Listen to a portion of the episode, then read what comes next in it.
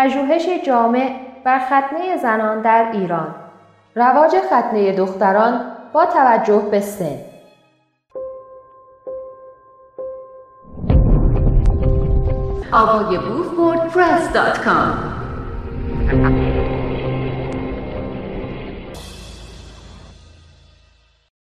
جدول صفحه 44 تعداد زنان ختنه شده را با توجه به سن در چهار استان مورد اشاره ما نشان می دهد. به منظور یک نواختی نتایج تعدادی روستا از هر استان برای این تحقیق انتخاب شدند. نتایج حاصله به وضوح نشان می دهد که میزان رواج ختنه در هر منطقه متفاوت است.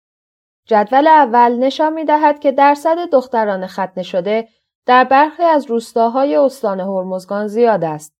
به طوری که در برخی روستاهای جزایر قشم و هرمز به میزان 60 درصد و در روستاهای پارسیان به کمترین میزان خود یعنی 31 درصد می رسد. در قسمت های شمالی این استان از ختنه دختران خبری نیست. استان کرمانشاه با میزان 41 درصد در برخی روستاهای پاوه در رتبه دوم قرار دارد و در استانهای کردستان و آذربایجان غربی این رقم به نسبت کم است. تحلیل ها نشان می دهد که تعداد زنان ختنه شده در بازه سنی 30 تا 49 سال بیشتر از زنان ختنه شده 15 تا 29 سال است. در برخی از روستاهای استان هرمزگان و جزیره قشم 60 درصد زنان 29 تا 49 ساله ختنه شده بودند. از سوی دیگر به نظر می رسد بسات این عمل در منطقه لکستان کرمانشاه برچیده شده باشد. در آنجا هیچ موردی از ختنه در میان دختران بین 15 تا 29 سال مشاهده نشد. بدین ترتیب نتایج به دست آمده نوید روندی امیدبخش را می دهد. بدین معنا که میزان ختنه دختران در هر چهار استان رو به کاهش است. مثلا در پیرانشهر واقع در آذربایجان غربی این میزان در میان نسل جوان کمتر از ده درصد است. به همین ترتیب در جوانرود واقع در همان استان شاهد کاهش شدید از 41 درصد در میان زنان مسنتر به 9 درصد در میان دختران و زنان جوانتر هستیم. در برخی از روستاهای روانسر نیز این کاهش شدید و از 43 درصد به 17 درصد است. روند ختنه در بین نسل‌های مختلف نسبت معکوس بین سن و رواج ختنه دختران نشان می دهد زنانی که ختنه شدند از آسیب های این عمل آگاه هستند. تحقیقات حاکی از این بود که نسل جدید نسلی آگاه تر است و برای پیش بردن زندگی خود تفکری از آن خود دارند.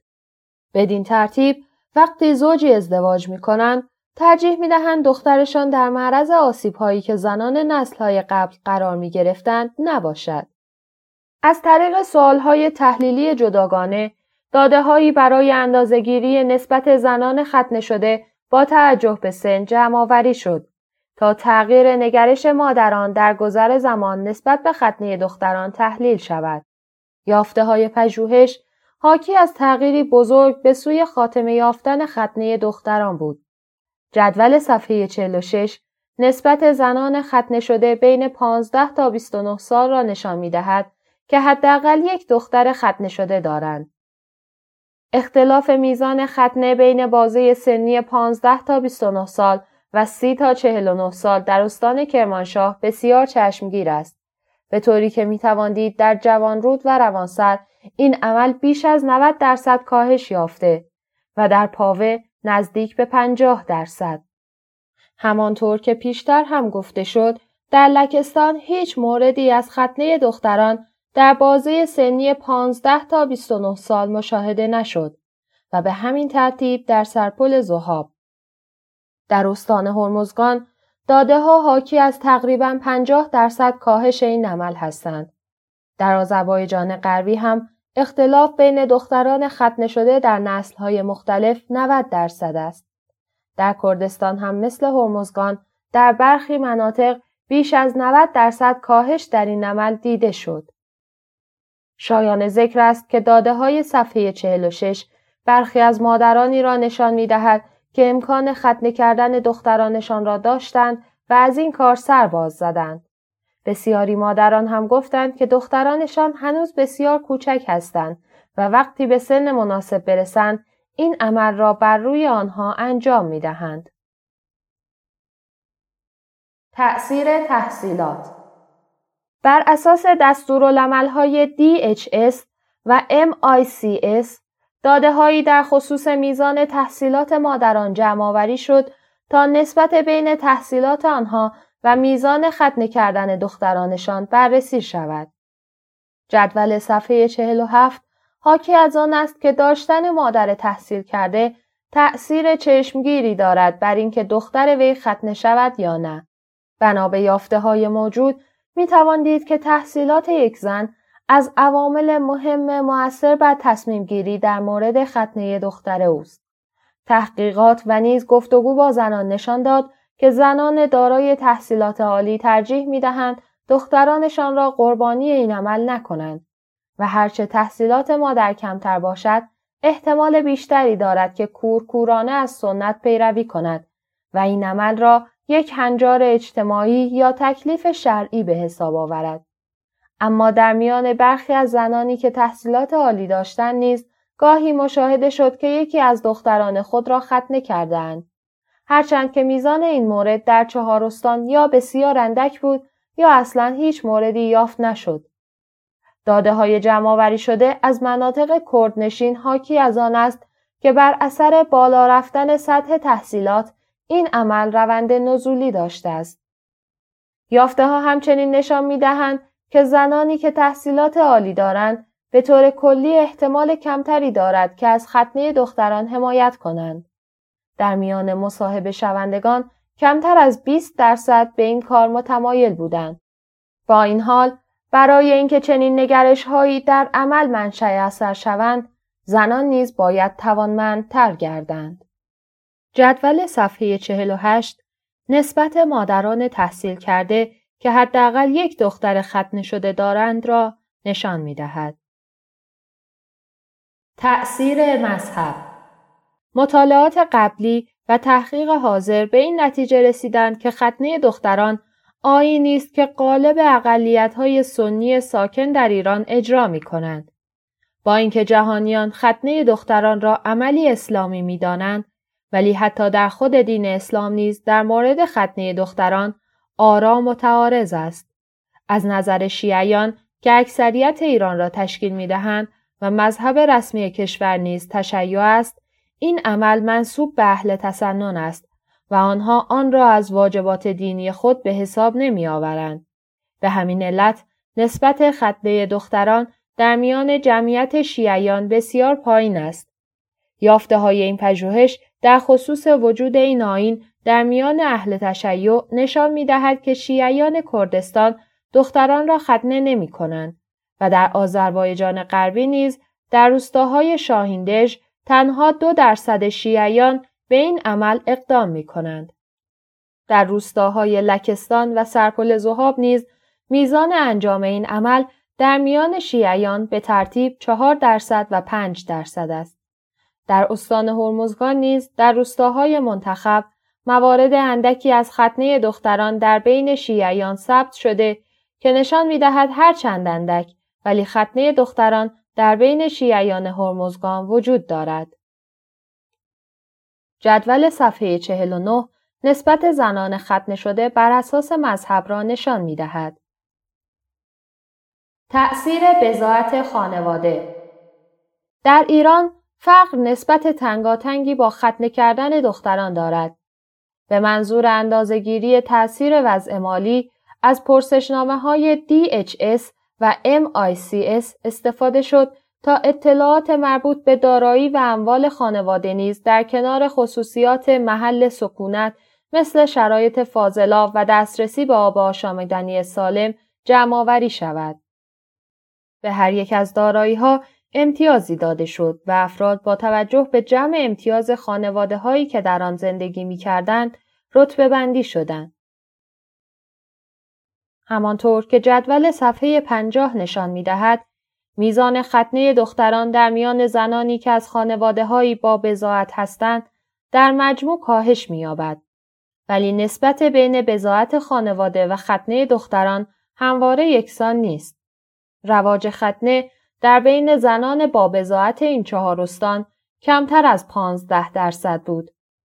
یافته ها نشان دادند که در این چهار استان مورد بررسی رواج ختنه دختران در خانواده های با بزاعت همگون است. تنها در روستاهای مریوان در استان کردستان و روستاهای پاوه در استان کرمانشاه این میزان در میان خانواده های با بزاعت زیاد و به ترتیب 23 درصد و 19 درصد بود. در حالی که در بقیه مناطق کمتر از 15 درصد بود. وضع مالی خوب، دسترسی خانواده های بابزاعت را به زندگی، تحصیلات، موقعیت و دانش بهتر تسهیل می کند و در نتیجه ذهنیت آنها در مورد زندگی متفاوت است. با وجود این در میان خانواده های بابزاعت هم هستند کسانی که هنوز بر ختنه کردن دختران اصرار دارند. نقش نگرش مردان و زنان به ختنه دختران مهم است که دریابیم چگونه نگرش مردان و زنان بر تداوم ختنه دختران اثر دارد و مشخص کنیم که چه کسی در تصمیم گیری برای انجام این عمل نقشی ویژه دارد. این تحقیق با استفاده از پرسشنامه های جنسیت محور به یافتن پاسخ سوالات فوق برآمد. داده ها نشان می دهد که فرد تعیین کننده در تصمیم گیری برای ختنه کردن دختران غالبا مادر یا مادر بزرگ آن دختر و در مواردی نیز یکی دیگر از زنان فامیل هستند. نظر مردان نیز موثر است ولی غالب نیست. اعداد نشان می دهند که میزان حمایت زنان از ختنه دختران در هرمزگان و جزایر قشم، هرمز و لارک به بالاترین میزان خود یعنی 44 درصد می رسد. در حالی که همین رقم در نزد مردان 33 درصد است. در پاوه و جوانرود کرماشاه حمایت از ختنه دختران کمتر و میزان آن در میان زنان 21 درصد و در میان مردان کمتر از 10 درصد است. نتایج حاکی از آن است که علا رقم ماهیت مرد سالارانه جامعه مردان کمتر از زنان نسبت به ختنه دختران دقدقه دارند. با وجود این زنان تحت فشار نامری مرد سالاری قرار دارند و ناگزیر از تداوم بخشیدن به این سنت هستند. جداول صفحه 52 و 53 نسبت موافقت با ختنه دختران در میان زنان و مردان را نشان می دهد. تأثیر نوع خطان ختنه کننده یکی دیگر از عوامل مؤثر بر تداوم ختنه دختران درآمد ختنه کننده هایی است که در این جوامع حضور دارند و اجرتی که در قبال این عمل دریافت می کنند تنها منبع درآمد زندگی آنهاست. بعضی از ختانها این کار را بدون اجرت و به علت ثواب و اعتقادات مذهبی خود انجام می دهند. در ایران سه دسته از افراد دختران را ختنه می کنند.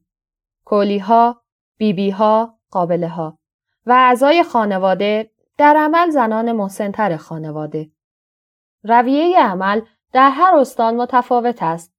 در هرمزگان غالبا ختنه کننده های سنتی از جمله بیبی ها مجری کار هستند و در برخی منطقه ها یا وضعیت ها اعضای خانواده نیز ممکن است در این عمل مشارکت کنند.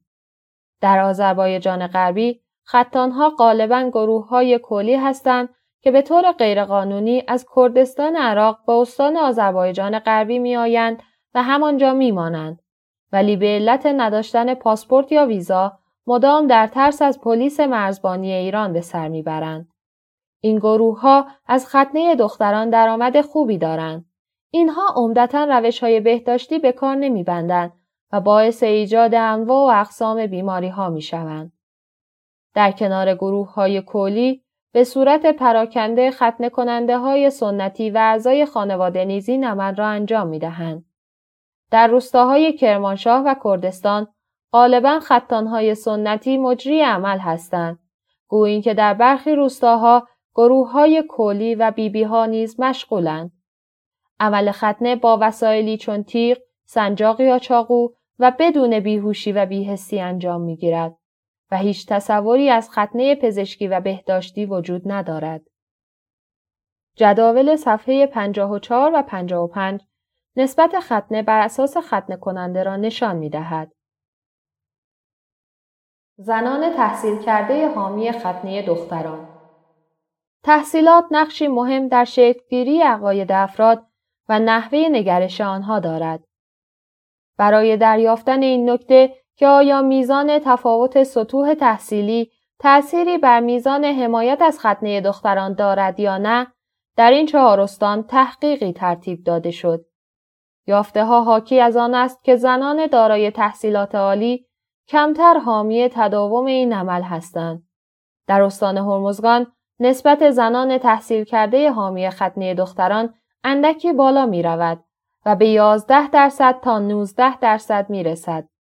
در حالی که این نسبت در آذربایجان غربی و کرمانشاه بسیار پایین و در روستاهای جوانرود، روانسر و پاوه به ترتیب 6 درصد، 7 درصد و 18 درصد است. در کردستان نیز کمابیش وضع به همین منوال است و تعداد اندکی از زنان تحصیل کرده حامی تداوم ختنه دختران هستند و باقی زنان تحصیل کرده مخالف این عمل هستند. بنابراین با وجود اینکه تحصیلات بر رفتارها، نگرشها و عقاید تأثیر دارد، عوامل دیگری نیز در تغییر دخیل است. جداول صفحه 56 نرخ زنان تحصیل کرده حامی ختنه دختران را نشان می دهد.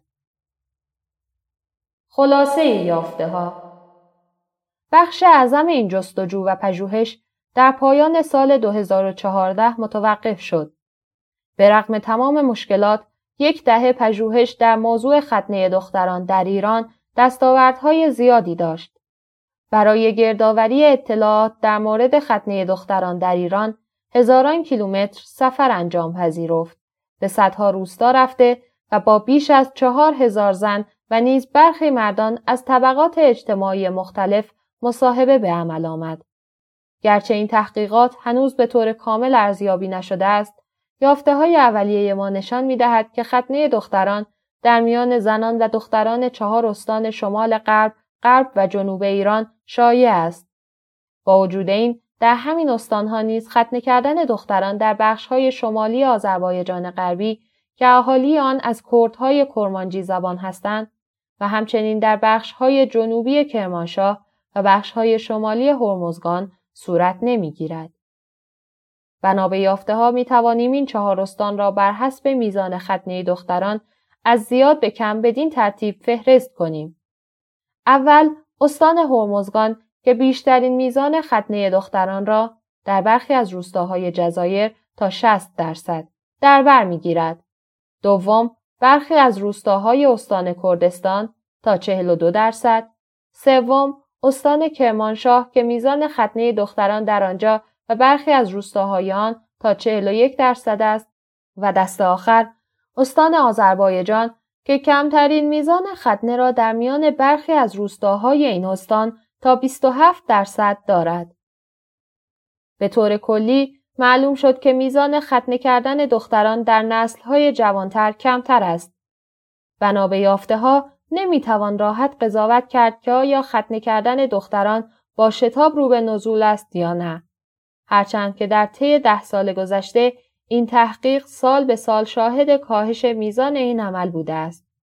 چند عامل مهم در شکلگیری این روند نزولی عبارتند از آشنا شدن با جهان مدرن، دسترسی بهتر به امکانات آموزشی و تحصیلی، بیرغبتی به دین در میان جوانان، دسترسی بیشتر به انواع رسانه های جدید، بعضا بر اثر فناوری های جدید و تأثیر مهاجرت از روستاها به شهرها. شمار زیادی از روستاییان در شهرهای نزدیک خود خانه های دوم دارند. علاوه بر این موارد، این هم هست که بیبی های مسن نمی توانند به اطراف سفر و دختران را ختنه کنند. ضمن آنکه نسل جوانتری هم جایگزین ایشان نشده است. در انجام این تحقیق از تکنیک های مختلف تحقیقاتی استفاده شده است. در مصاحبه ها از سوالات با پایان باز و بسته هر دو استفاده شده است و داده ها از طریق ترکیبی از روش های کمی و کیفی به دست آمدند. چرا که روش های خام نمی توانستند تصویر دقیقی از شرایط واقعی ارائه دهند. همچنین حتی زمانی که تلاش شد تا تأثیر یک مداخله ساده در جهت بهبود ارزیابی شود، مشهود شد که این امر شامل روالهای پیچیده ای می شود که با یک روش ارزیابی قابل اندازهگیری نیست. روش های ترکیبی از طریق ترکیب داده های آشکار و نهان که از طریق روش های کیفی و نیز اطلاعات آماری حاصل از روش های کمی به دست آید تحلیلی جامع از مسئله را فراهم می کند. بمبرگر 2000 برای مثال جدولی که قبلا در صفحه 52 مشاهده کردیم نشان می دهد که درصد بالای زنانی که حامی ختنه دختران هستند نقش ای در مقایسه با مردان حامی ختنه دارند. پاسخ زنان در مورد سوال کلیدی تحقیق به این امر اشاره دارد که باکرگی زنان اهمیت حیاتی در حفظ امنیت آینده او دارد و به او شعن مادر بودن می بخشد. اگر زنان نتوانند باکرگی خود را حفظ کنند، حیثیت خانوادگی خود را لکهدار کردهاند. این مسئله موجب می شود که آنها بار سنگین حفاظت از وجهه خانوادگی را به هر شکل ممکن به دوش بکشند و در راستای تحقق این هدف زنها به سنت ختنه در خانواده ادامه می دهند. مداخله های آزمایشی پس از آنکه داده های اولیه گردآوری شد، در سال 2010 چند پروژه آزمایشی شروع گردید. هدف این پروژه ها بررسی روش های متنوع با جرح و تعدیل هایی بنا به اقتضاعات محلی به منظور کاهش میزان ختنه دختران در بخش از ایران بود یعنی مناطق فارسی زبان جنوب کشور و مناطق کرد زبان غرب کشور. این برنامه بر این فرض متکی بود که با مداخله های بی سر و صدای تعریف شده و مشخص می توان عمل ختنه زنان را به دست اهل همان اجتماع شکن کرد. بر این باور که به مدد بحث و گفتگو با افراد محلی، متنفذان و عاملان ختنه امکان دارد که بسات ختنه کردن دختران در آن مناطق برچیده شود و با اقناع و نهایتا همکاری خود اهالی محل به این مقصود منتهی شود. این رهیافت که در فرهنگ و سنتهای محلی زمینه دارد، رهیافتی است کلی نگر به لحاظ فرهنگی حساس، مشارکتی و استوار بر بنیادی حقوق بشری. این قسم مداخلات به دو دسته تقسیم می شوند. دسته اول کانون توجه خود را اجتماع عامل ختنه دختران قرار می‌داد. به عبارتی به طراحی اقداماتی مداخله جویانه پرداخته شد که مشخصا در پی یافتن راههایی برای جلوگیری از عمل ختنه دختران باشد. رهیافتی که در پیش گرفته شد حتما باید غیر مستقیم می بود چون ختنه دختران آینی بود نقش بسته در روح و جان مردم محلی و هر گونه مداخله مستقیم برای برچیدن آن ممکن بود کل برنامه تحقیقاتی را ملغا کند. دسته دوم این مداخلات متکی بود به برقراری ارتباط با روحانیون، کت خداهای روستا، بیبی ها و افراد با نفوذ محلی و منطقه‌ای نظیر نویسندگان، شاعران یا خوانندگان مورد احترام آن منطقه به منظور جلب حمایت ایشان. این کار عمدتا عبارت بود از تشویق افراد محلی به کار جمعی در این خصوص. از آنجا که این پروژه آزمایشی بود، منابع محدودی داشت. با در نظر داشتن ابعاد این پژوهش، دستیاران پژوهشی تعلیم دیده مسئول ارتباط با افراد محلی شدند. ضروری بود که این دستیاران خودشان از افراد محلی و متعلق به همان اجتماعی باشند که بناست مورد مطالعه قرار گیرد. این امر موجب می شد که بهترین حالت همکاری و اعتماد میان دو طرف برقرار گردد. این دستیاران آموزش دیده بودند تا مستقلا و با حد اکثر توان به کار میدانی در محلهای تعیین شده بپردازند و بر این اساس اطلاعات کاملتری جمع آوری شود.